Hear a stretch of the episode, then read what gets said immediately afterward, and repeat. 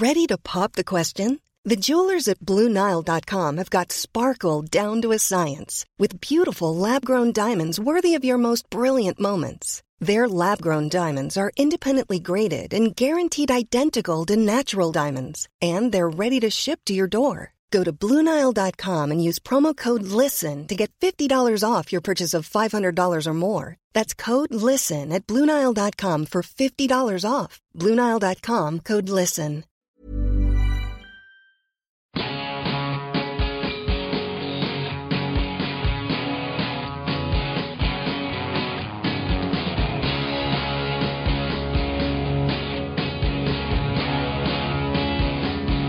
Hello and welcome to the Irish Examiner's sports podcast, Paper Talk Extra with Peter McNamara. I'm joined in studio today by Rob McNamara, Stephen Barry and Mikey Sheehan. And today we're going to discuss Ireland's qualification campaign, Kevin Doyle and the topic of concussion in sport, local Gaelic games coverage on TV, the structural changes as well as that, as well as golf, of course, success there for Paul Dunne at British Masters last week.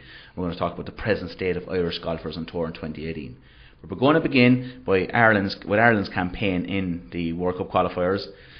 Will Ireland get to Russia is the big question. It's a massive weekend for Martin O'Neill's team. And Rob McNamara, in your opinion, how has the campaign gone as an overall entity thus far? I think it's been a story of missed opportunities, to be honest. I think we probably should have had second place nailed on by now, if not top spot. Really missed out against Serbia. I think winning that game would have given us a bit of momentum going into the last two games against Moldova and Wales. But yet again, we're hanging on by a thread, and realistically we have to win the next two games to stand any chance of going through, you know. I think a little bit more inventiveness, a little bit more risk taking wouldn't have gone astray in this qualifying campaign, because when you think about tournaments going forward in the next 8-12 years, it's going to get much easier to qualify. If we miss out in this one, you know, it's not a total disaster, but it is a really big missed opportunity on the part of Martin O'Neill and Roy Keane. I really get stressed out watching this Ireland team, because I feel that they're being held back. I think again it's a situation returning to the previous manager, Giovanni Trapattoni, who just didn't trust the players. I think that is the case with Martin O'Neill as well. There are players who possibly should have been given an opportunity that haven't, possibly because of the status of the clubs that they play at. For one, Adam Rooney is a person who I can't understand has not been given an opportunity. If you look at Ireland's record in this tournament, we're really lacking goals. I think, you know, looking at the table there, we scored 9 goals in 8 games. That's poor. Serbia have scored 17. You know, we're quite well organised and quite solid at the back. We do give away silly goals from time to time, but it's going forward and just having that bit of creativity and inventiveness. And you know, Wes Houlihan is not the solution to all our problems. The solution to our problems is, you know, not sticking with the same old players time after time. It's mixing it up and seeing what combinations work. But there doesn't seem to be a willingness from Martin O'Neill and Roy Keane. I don't know, maybe Roy Keane doesn't have that much input into it. I don't know, but you just need to go for the jugular at times, and this Irish team, you know, is probably capable of that, but they're being held back. Mikey, before the campaign began, Ireland were seen as, we said, third or fourth favourites to progress. Yet in all, you could argue we had the group in our hands up until the last couple of games. That is obviously a source of frustration. And at the same time, in theory, going back to that, we were seen as one of the teams that were going to struggle to qualify. But in practice, having watched all the teams in the group, there's no real world-class team in there, including Serbia. They weren't that much ahead of Ireland in any game, really, were they? No, but it's good to say that and look at the other teams and say that they're not up to much. But I honestly don't think we're up to too much either.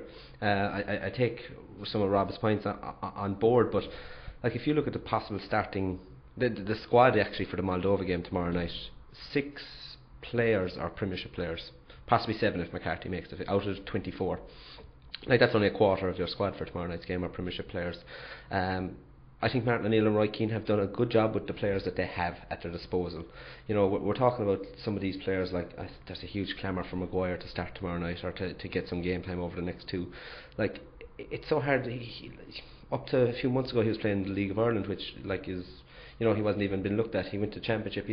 People got to remember he's got 2 goals in 8 or 9 games. It's not prolific either. Like, you know, Murphy for Notts Forest has got 6, is probably deserving of a start ahead of him.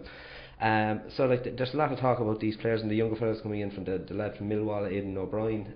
You know, O'Dowda seems to get a game, but like, they're playing with the likes of Millwall and Bristol City. You know, they don't have we don't have the quality or the strength and depth that, let's say, if you go back to even Mick McCarthy's time in 2002, where I think of the squad he brought to the World Cup, I think 22 of the players were Premiership regulars, and he had an easier job. So like, you're taking I'm not fully defending them. I don't agree with everything they do. I think, just again, the clamour for Houlihan to start every game. Like, if he was really that good, no matter what his age was, he'd be a regular with Norwich.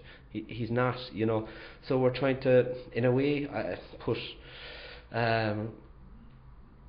square pegs into round holes with the quality that we have now. Yes, that's one way of looking at it, like, but the flip side is that the group was in our hands and the oppositions weren't poor, so why didn't we push on? That's the part I'd be looking at the management and kind of saying, geez, we went to Austria and we beat them, we should have won in Serbia. How come we couldn't push on and beat what I thought was a very, very average Wales team? I know we were average as well, but we were the home team. How come we couldn't beat them in the Aviva? And then to go on and draw away to Georgia, who are, you know, I know we're average, but like, they were level below us. We should have been capable of coming away with a win there, especially after taking the early lead. And the other point I'd make about this team, and looking even at the team against Moldova tomorrow, is if things don't go well for the first 20 minutes, 30 minutes, the crowd start getting on the back, who's the leader within that? I don't see a leader in the midfield. I don't believe Whelan's a leader. I think your main leader at this stage, and he's still only very young in international-wise, is Shane Duffy at the back, and he's probably one of the most inexperienced players. I don't think you're seeing leadership coming from any other area, and I think that isn't management, that's players not taking on. You know, you would have been hoping that Brady or Hendrick would have taken on that mantle from following their experience at the Euros, but they just haven't, and so it's a combination of things. Lost opportunity. It is, in a way, if you looked at it at the start, it's not. It's got to be realistic with what the deck of cards we have. Mikey makes some good points. Maybe there is a source of, you know, excessive expectation on our part, Stephen. But at the same time, you can't get away from the fact that I personally believe it. Look, like, they would never say so in public, but when they went to Georgia, was there an element of taking Georgia slightly for granted with the fact that Serbia were on the horizon? I don't know, like, it's been a trend in the last few games where they got themselves into a great position after 4 or 5 games. Pardon me. But like, they've drawn at home to Austria, lost at home to Serbia, away to Georgia. They were just very, very poor, and they've the repeated issue of when they score, they're falling back, they're letting pressure come on top of them, and it just seems to be a combination of the attitude of the management and the players, where, like Rob talked about, a lack of inventiveness. It's just not linked up thinking at any point. The defenders are sitting so far back, the midfielders are isolated, the strikers are expecting long ball over the top, so they're pushing up, and like, the lines aren't communicating, they're not passing the ball to each other effectively, and it just seems to be falling down. And like, I think at this stage of Martin O'Neill's term, you look at the best games Ireland have played, like, you've had the win against Germany, the win against Italy, even in losing to France at the Euros, the playoffs. I was looking at the teams that played those games, and like Mikey mentioned, Darryl Murphy, he's the consistent starter between those games. He started 6 games for Ireland, including those 5 games, and I think the draw against Scotland was the other one, where Ireland have had many of their best performances, and I think that's just because they accept that they have been playing a long ball game for a lot of the campaign. Murphy's a long ball player. He's able to win knockdowns for players, they're able to run off him. If you have a Shane Long operating off of him as a pivot up front, then you have something. And I would love to see them play much more passing, inventive game, but I think at this stage it's not going to happen under O'Neill and Keane. So I'd like to see them embrace what they have been so far this campaign. You know, play long ball up to Murphy, don't be ashamed about it, and work off that, because he is the one proven goal scorer there is. And I saw Roy Keane talking about the likes of Maguire and Hogan and O'Brien and saying they're looking for a proven goal scorer, but if anyone there, Murphy was championship top scorer a few years ago. He's currently joint top scorer with a bottom half side in Nottingham Forest, so I'd be looking to him. Rob, the thing about looking to players like Daryl Murphy and stuff like that, you know, it baffles me that we went to Georgia and we had Shane Long up front and you had the whole team back. He was isolated on his own, and you're playing the ball forward to him against two or three defenders at a time. Is that naive tactics, or am I being very harsh there on Martin O'Neill and Roy Keane? It's not naive tactics. It's okay. Sorry, that's wrong. The tactic was right, but the wrong man in the right place, so to speak. Like should Shane Long have not been? Should he be the guy that's receiving the ball from knockdowns rather than trying to get the knockdowns? Shane Long can play as a sole striker. He's capable of playing that role. The problem with playing a lone striker, and Ireland have done it several times in the past throughout all the managers from the 1980s, 1990s, 2000s. The problem with playing a lone striker is when that striker receives the ball, he needs support. He needs players running off him. Ireland don't have that. You know, the ball is knocked up to Shane Long. He takes it down. He looks around. There's nobody coming. There's no runs. He's got no options. That's not the players.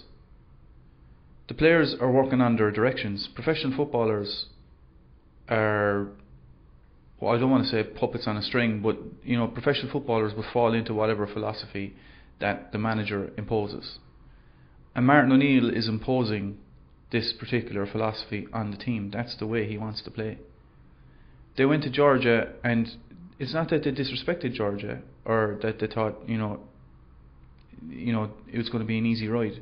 They actually paid too much respect to Georgia, in my opinion.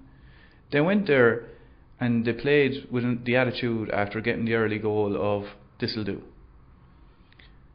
And when you have that attitude of this'll do, you're going to make mistakes, and in international football you're going to get punished for that. And again, I'll go back to the point that I just don't think that the players are trusted, and Mikey made a very valid point that they're only working with the resources that they have. And you know, going back to the great Ireland teams of the 1980s, I mean, we'd Paul McGrath, we'd Andy Townsend, Steve Staunton, you know, all those guys were playing for top teams. Paddy Bonner was playing in a league winning, you know, Celtic team. We had stars, we had proper stars, you know, guys were playing week in and week out at the top level in English football and Scottish football. We don't have that anymore, and you know, you have to accept that because of the way that the game has changed and the influx of foreigners and all that. But we're in the same situation as Wales and Northern Ireland, you know. And you look at Northern Ireland, they're, you know, they've navigated their group without much trouble because their manager has created an atmosphere where the players are trusted and where they're playing to a system to their strengths. He's adapted the system to the players that he has, and he's got the maximum results from that. Martin O'Neill and Roy Keane are on very high salaries to do just that, to get the results from the what little resources that they have.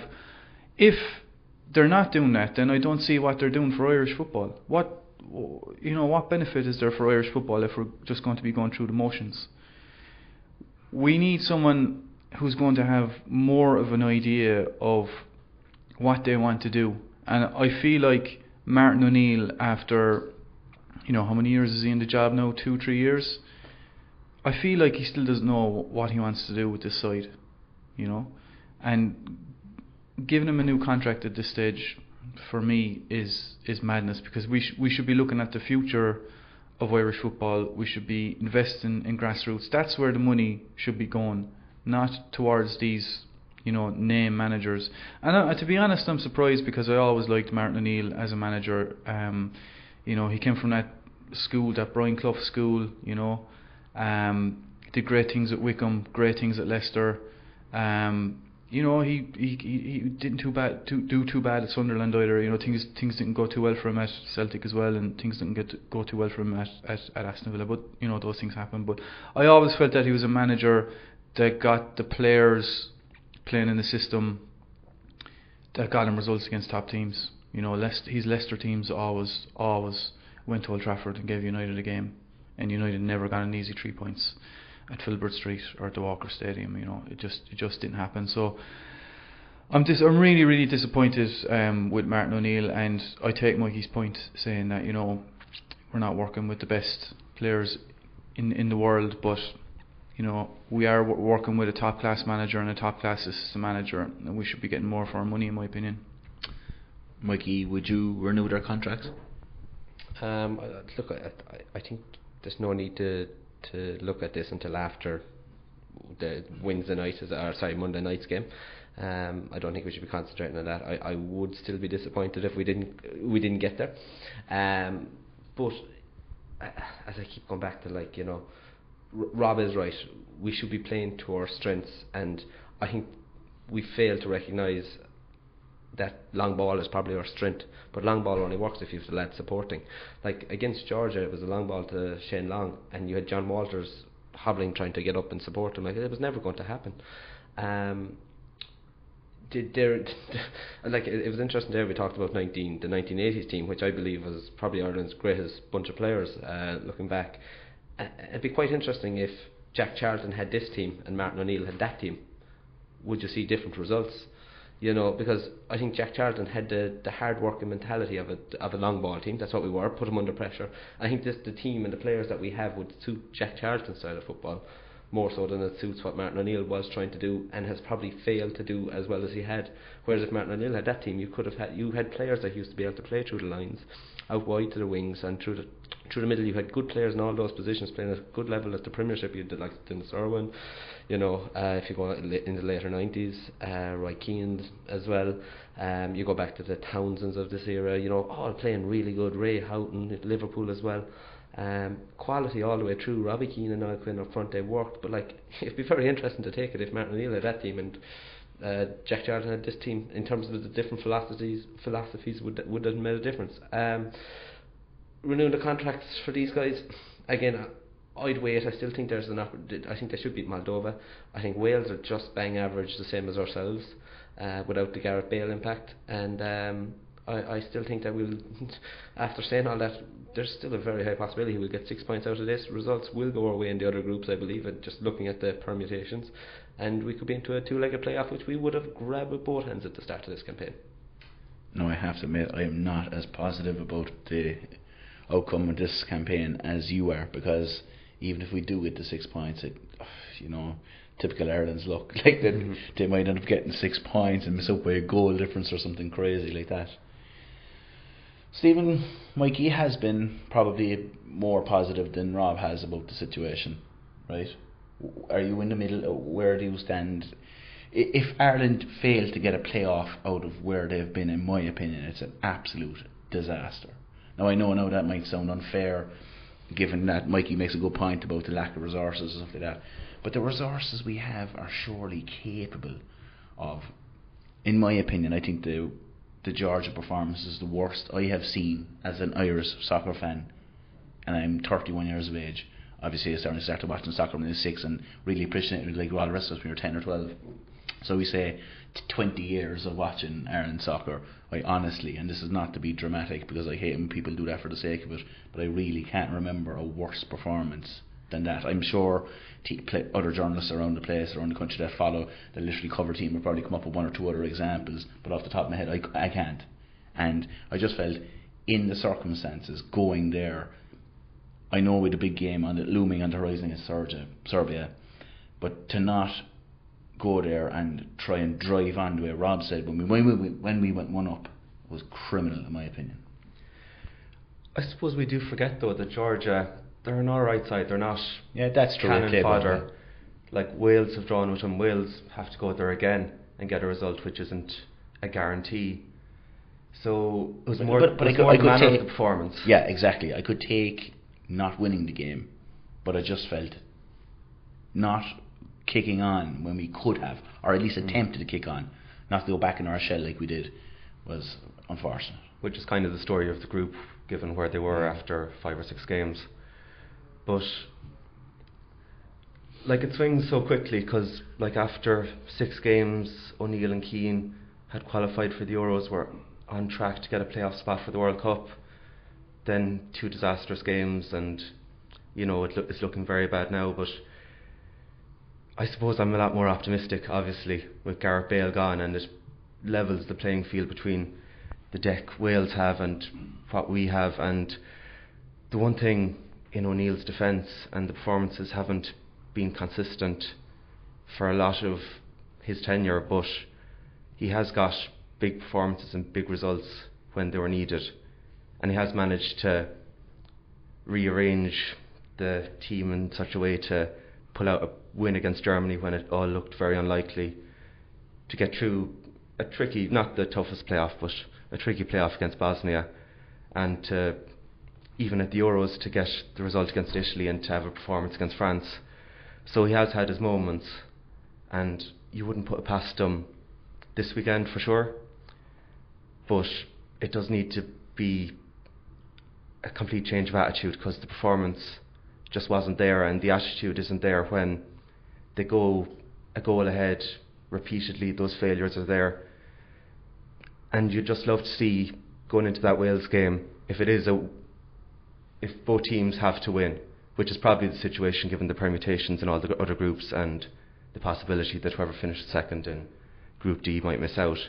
But you'd love to see a game where Wales and Ireland both have to win, and Ireland just go for it and trust. They have a decent defence, they can trust them, they can push the midfield on a bit more, try to link up play and try to, you know, build up that goal tally, because it's not been good enough. Okay, so I'm going to go around the desk.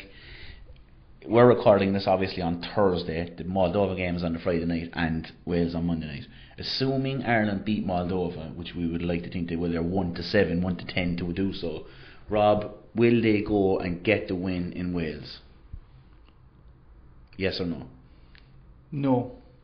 Okay. I hope I'm completely proven wrong, but I just think that Wales have more match winners on their side. Mikey? I think they will. I've put my faith into the Roy Keane and Martin O'Neill combo. I think Steve mentioned it there. When the results were needed, the big ones were needed, they've got them. And I think, why not? I suppose is my point. What have we got to fear in the Welsh team? Personally, I don't think it's not the Welsh team that I fear. It's the approach that I fear more than anything else personally. Steve? Yeah, I'd be thinking 1-1 draw is kind of the result to go for when it's an Ireland match, and I could definitely see that. This just as much as they have played well at times, the run of form they're in at the minute, they have a great chance, but I don't know. They could even win it and miss out on permutations, which would be particularly gutting, but I don't know. 1-1 seems a safe bet when Ireland are playing anyway. Okay, we'll move it along to our second topic of discussion. Mikey, it's a hot topic. Kevin Doyle came out, announced his retirement from football, intimating there was issues there of potential concussion in the past and stuff like that, and since Roy Keane has since had his view, as he does in absolutely everything, has had a comment to make on that. Everyone is talking about it. Concussion has been to the forefront of sports discussions for quite a long time. I remember we were doing ball talk here in the Examiner, was it a year and a half, 2 years ago, Rob? Yeah. You know, we were talking about concussion then. I've often had discussions with Stephen Barry, but all the lads on the floor. It's topical all the time, but not really in soccer until now. How much of a problem is concussion in sport to the point of, you know, some people are on about ruling headers out of the game in the future and stuff like that. Is that too far, or is there never? Can you never do enough to prevent these things? Look, I think, and I go back to the point I'd second. A huge amount more research needs to be done into this area in soccer. That's where we need to start. We need to actually, you know, we had the Jeff Astle incident, was it last year? That was the one that kind of sprang this in from the springboard for the concussion discussion in soccer. But we really need to invest in the research into this first before we go off and start changing the game, right? And there is Kevin Doyle. You know, Kevin Doyle was one of these players who threw himself at everything. He was like a rugby player. If the ball was there, he was going in to win it, whether he was putting his head on the line, neck on the line. He was that type of player. He's your typical Irish player that you wanted to see working hard, and he used to work so hard for the team. And no matter what team, whether that was Reading or where he finished up in the DMLS, he was just throwing his head at everything. Type of player you'd love to see playing, you know, because he was giving you 100%. And there was loads of those types of players, don't get me wrong. But until we get the research into the impact that heading the football has had on, you know, it unfortunately becomes a moot point, because maybe some of Kevin Doyle's concussions came from being shouldered and falling hard on the ground rather than the heading of the ball incident, you know. We don't know whether it was a training ground or whether it was something else. I honestly think, look, and I'll be straight, the research has to be done. You take headers out of the game, or the ball in the air, you change the game. I think it's a mad idea. I think it's stupid. I think also, like, Kevin Doyle has made his career out of this. If you told him when he was starting to play with Cork City or even Pats before that look, Kevin, there is a risk here that you could have to retire at 34 because of concussion, he would have taken that risk, like I think most other footballers or professional footballers who want to be playing professional football. I think if you go back to the amateur game, and this goes across soccer or GA or rugby, we all play it because of that. The adrenaline rush, the buzz, the shoulders, the knocks, the belts, the getting back up, the injuries, they're part and parcel of it. And if you take away that part of the game, you actually, in my opinion, you don't have a game. You know, it becomes... Look, I think Keane was a bit flippant in letting you go and play chess, like, but, you know, and I thought his comments were taken completely out of context by an awful lot of outlets. You know, the full...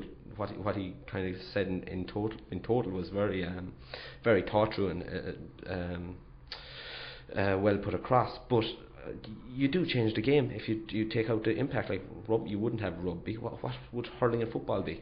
You know, if you had the non-contact. You know, but what can be done in the background to, you know, fix little bits. You know, we had the incident over the last few years where helmets have been made safer in both NFL and hurling. You know, so work has been done. A bit more needs to be done. I agree. But I don't think you can go changing the games as a result of, at the moment, very little evidence based that it's heading the ball, especially in relation to soccer. Stephen, what does need to be done from here to try and reduce the concussion levels in sport? It's become, you know, it's obviously something, it's like anything else in the world now, I suppose, with communications the way they are. We get news every second, we hear what Donald Trump is up to literally every second, the whole shebang, right? So everything is heightened these days. Maybe back 20, 30 years ago the problem was just as bad, we just didn't know about it as much. That could possibly be the case. So is there an overreaction? I personally don't think there is. There is, obviously, because it's such an important issue, it's so important. But, you know, Mikey is right, I think what Mikey's trying to say, there has to be balance to the argument as well.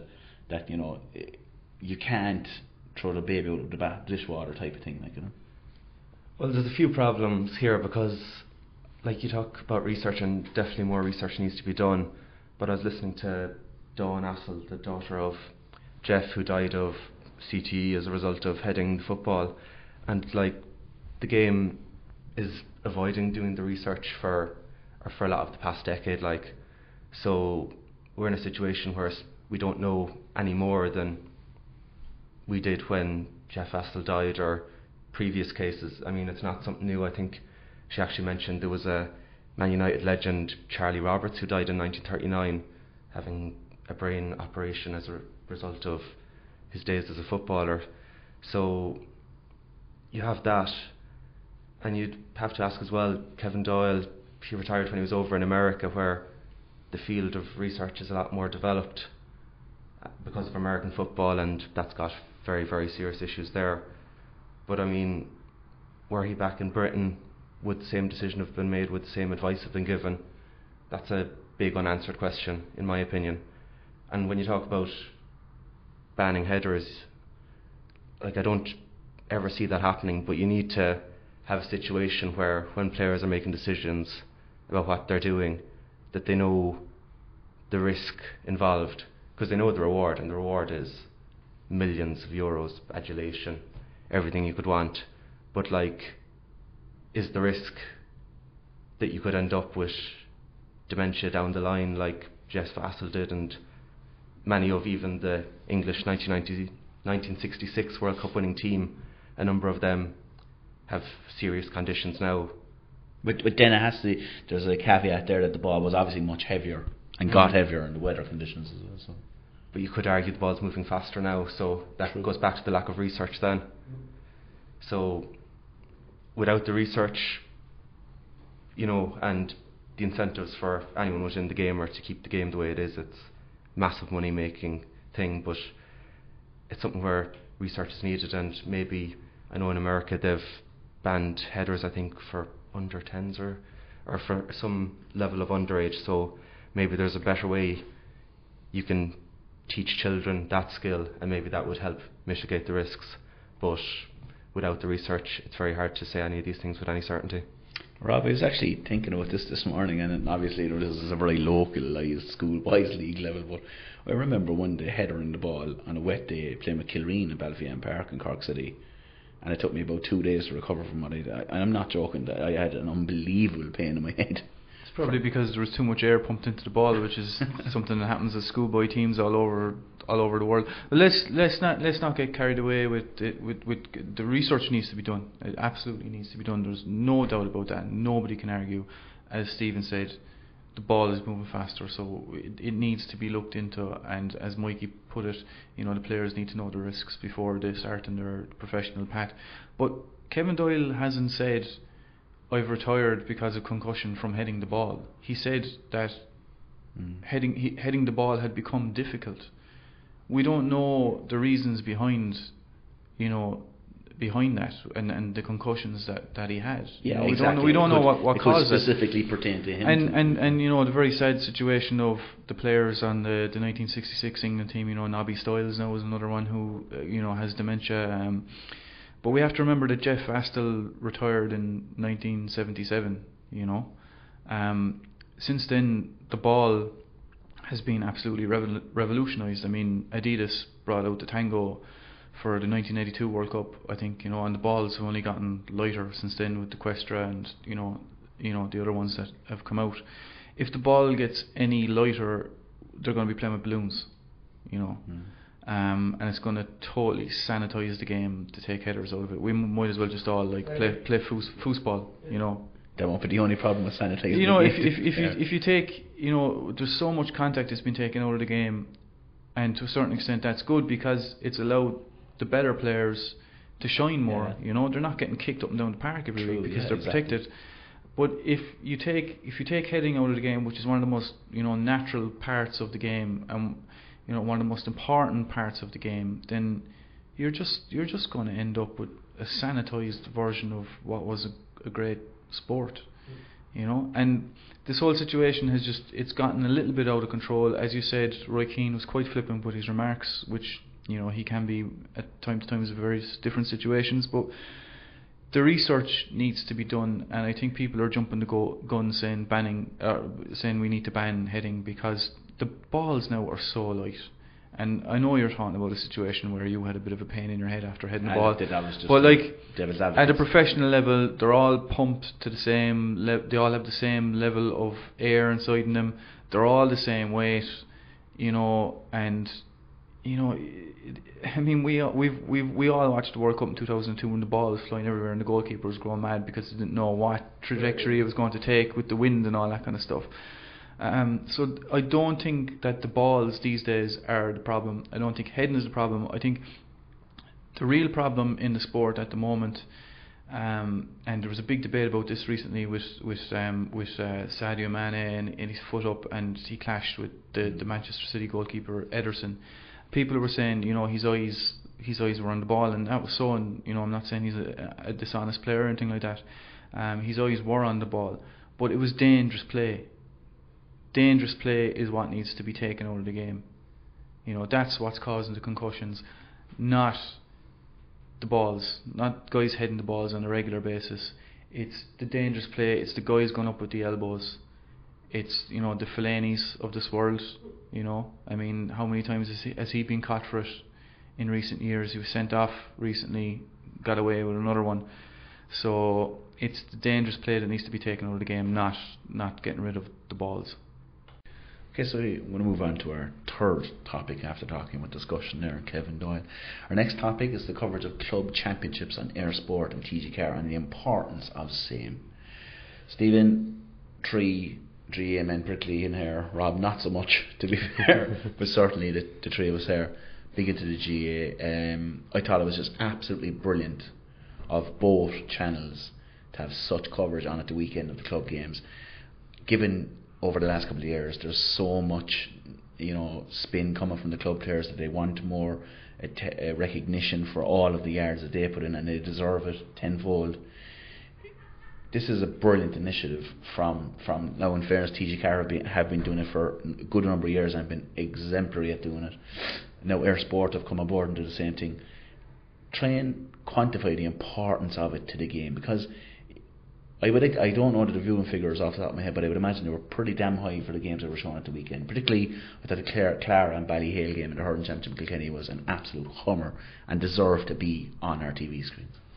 Yeah, it's phenomenally important, and I mean when you think about TG4's coverage going back to 1999 and the moments they have recorded, like even Pat Horgan's goal for Glen Rovers against Ballygunner, like Clarenbridge's comeback and the other semi-final, like, and they've just covered some phenomenal matches and captured fantastic moments. And it was brilliant to have it this weekend on the two channels where I was out covering matches around Cork on the Saturday, but you come home and you're able to watch a Donegal club football semi-final which goes down to the wire and is decided by a last minute point. And it's fantastic to be able to give that coverage to a sport which, when you accumulate the attendances over a weekend, I mean it's very well followed, but it's so spread out over Ireland that you just love to see it get that attention. And it's increasingly important as well now with the changes at Congress at the last two sessions, which have, I suppose, shrunk the duration of the championship. You know, the senior championships will finish by the end of August now, so more promotion needs to be given to the club games to fill that void, to have promotion, to have GA on TV between September and May, or to have Club GA on TV between September and February when the league starts. So I mean it's hugely important and increasingly important for the GA to have that coverage from TG4 and Eir. Mikey, you know the way sometimes there's a perception that if you show something on TV that the attendances will dwindle, but actually I kind of have a bit of a theory that sometimes when you promote something that much, that people are more encouraged to go because they just want to be part of it as well. Is that, you know, I might be wrong in saying that, but it just seems to me like I would imagine that maybe the attendances might get a bit of a boost given that they're now the centre point of TV coverage as they are. Now, in fairness, as I said, TG4 have been doing this for ages, but just the fact that the Eir Sport have come on board and joined that party, I think it's absolutely brilliant. And I would say there isn't a club player in the country that was disappointed with the coverage over the weekend from the two channels.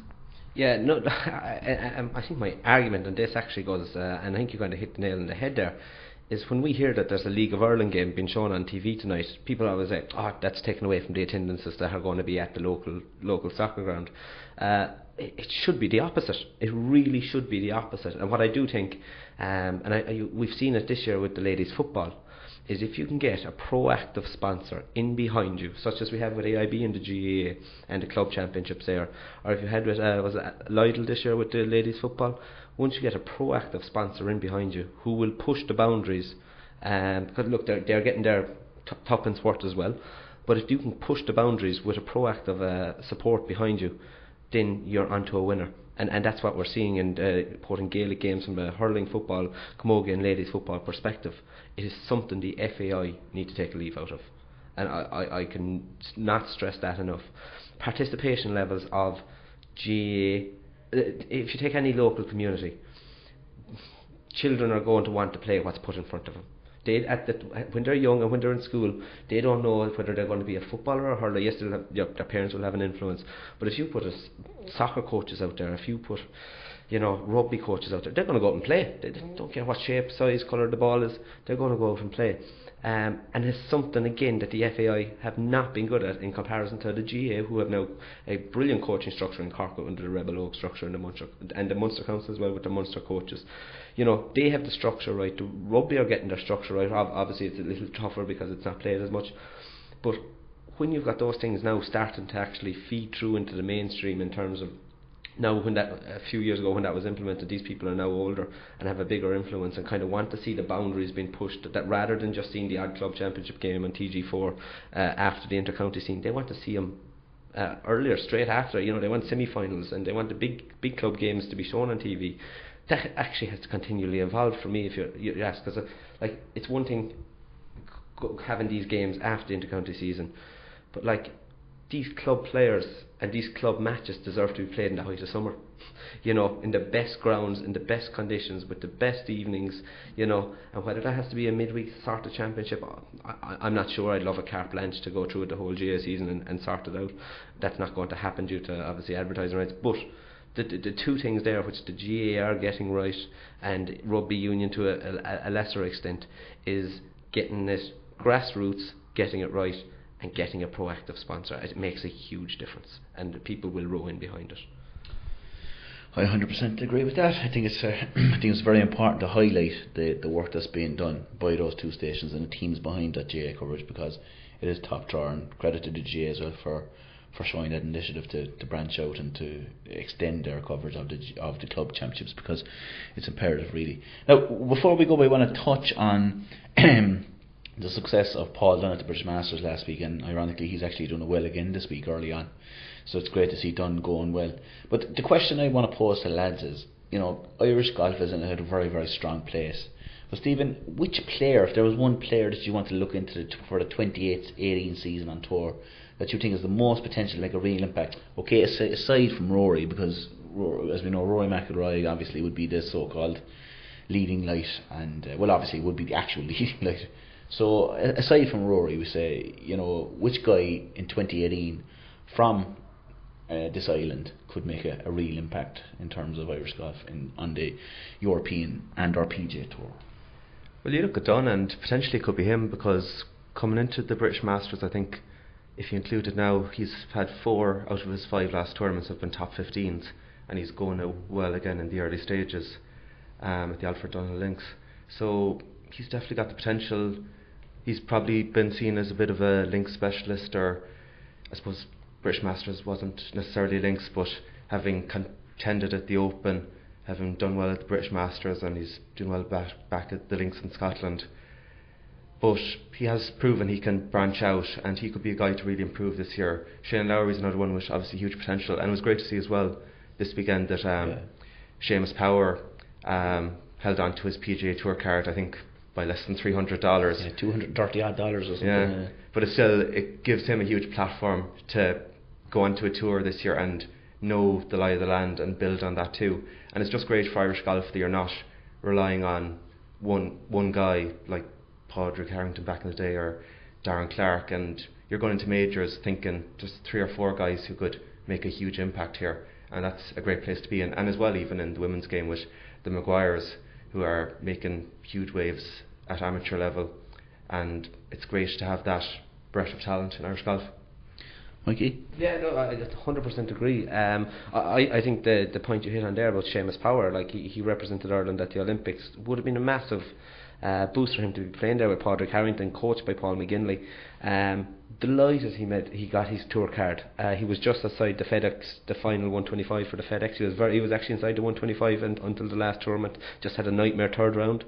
And I think the confidence he will gain, much like Paul Dunne did last year, when he survived on the very last day in the Portugal Open, he got his tour card for the following year. Awful lot more relaxed this year about his final rounds. Seamus Power, hopefully, because he got himself into some very good positions over the year in the US tournaments, has shot the lights out in some of the early rounds, just couldn't continue it for the 4 rounds. Maybe that was a bit of pressure, saying, look, it's my first year out here, I need to go big, I need to go hard, or else I'm going home. He almost did have to go home, but he's got another lease of life, and now when he's gone back for the second year to some of these tournaments that he played last year, he can be kind of like bit more relaxed, bit more composed. And I think the other one to like, and I know you said about McIlroy, but if Irish golf can get Rory McIlroy firing on all cylinders again, there's no better player to watch. Because over the weekend at the British Masters, it was just, the golf he played was a phenomenal. You know, I know Dunn outscored him in the end, but McIlroy was playing some brilliant, brilliant golf. And golf actually needs McIlroy. The European Tour needs McIlroy. The US Tour has Fowler, it has Dustin Johnson, it has Justin Thomas, it has a load of these youngsters coming through who are all phenomenal golfers with character. You know, the European Tour needs Rory. Rory's no harm, shooting off the hip, it has to be done. And I think the European Tour needs him. So I would love for Seamus Power to have a great year next year. I think he's a Waterford man as well. But I'd like to keep an eye on Rory. But everyone here, and I suppose everyone in Ireland will always be looking out for Paddy Harrington's results as well on a weekly basis. It was interesting actually to see Paul Dunne said it helped him knowing that Rory McIlroy was the guy behind him chasing him, and that he knew Rory would make birdies on the back nine, he would post a score. Yeah. So Dunne went out and chased it and carried a phenomenal 61 to win it. But you'd just love to see Rory getting that fear factor back that he had when he was winning his four majors, and just to get back to that standing where you don't have guys relishing the prospect of McIlroy coming behind you. Excellent stuff. Unfortunately, that's all we have time for this week on the Irish Examiner Paper Talk Extra podcast. My many thanks to Rob McNamara, Stephen Barry and Mikey Sheehan for sitting in today, and we'll be back next week.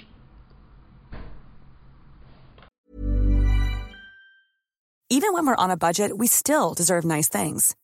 Quince is a place to scoop up stunning high-end goods for 50 to 80% less than similar brands. They have buttery soft cashmere sweaters starting at $50. Luxurious Italian leather bags, and so much more. Plus, Quince only works with factories that use safe, ethical, and responsible manufacturing. Get the high-end goods you'll love without the high price tag with Quince. Go to quince.com/style for free shipping and 365-day returns.